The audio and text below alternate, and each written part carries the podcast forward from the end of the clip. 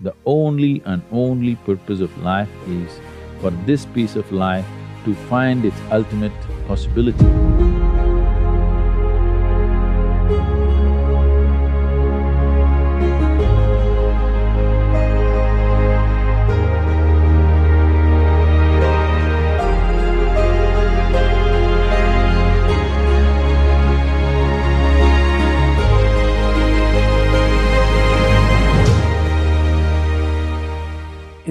We've become? Are we destined to or condemned to in the society we live in, in the urban society that we live in? Are we condemned to the search for the maximum potential life or somebody that can lead us to that idea, just the fundamental idea of the maximum, the full potential of life, as you call it? Why are we condemned to that? Was it sometime at some time very different? Why should we in a modern or this society be like that? There were many societies. This culture used to be like that. You know the history of this country.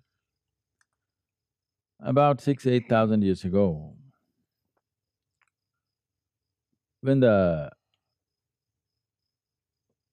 Aryan invasion happened first,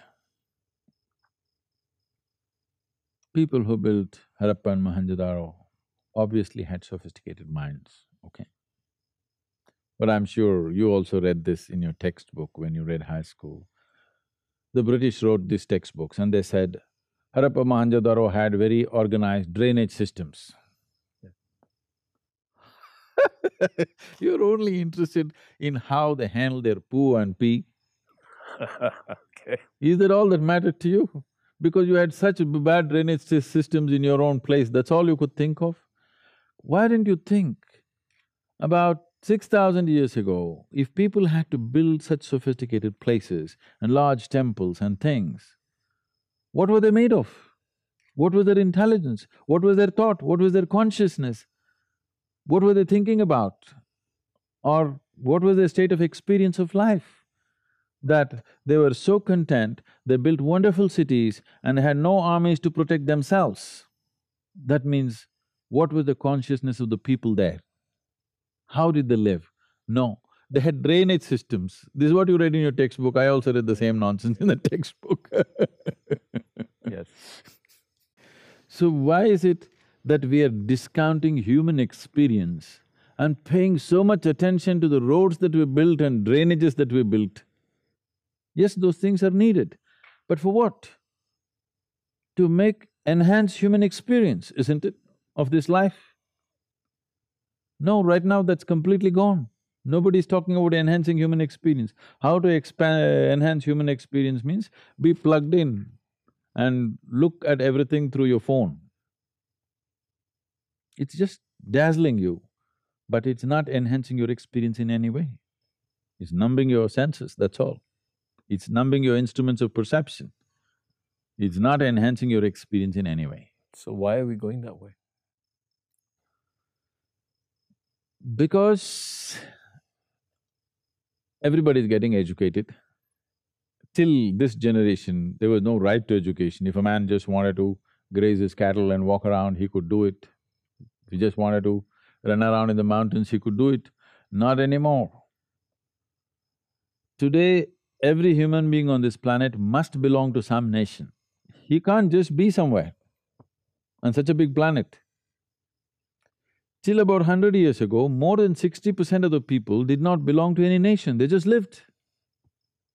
Now you must belong to a nation. If you must belong to a nation, you're a, serving a large society to keep the national interest going. No, why can't people just live? No, nobody can live by himself. We are…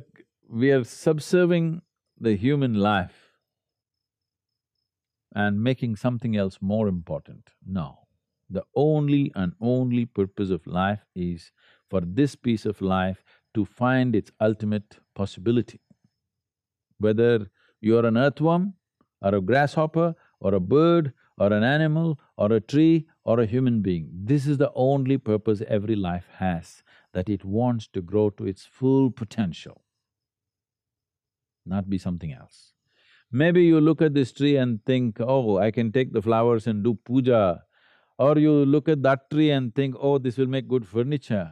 But the tree is not thinking about furniture, it just wants to grow to its full size and full possibility, isn't it? You may have ideas of furniture. Similarly, if I look at you, your father looks at you and think, what is he going to become? He may have ideas. No, this life has no such ideas. This life just wants to become its fullest possibility.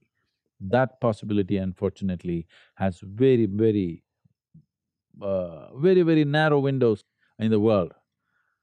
Here and there, rest is all making you a cog in the wheel.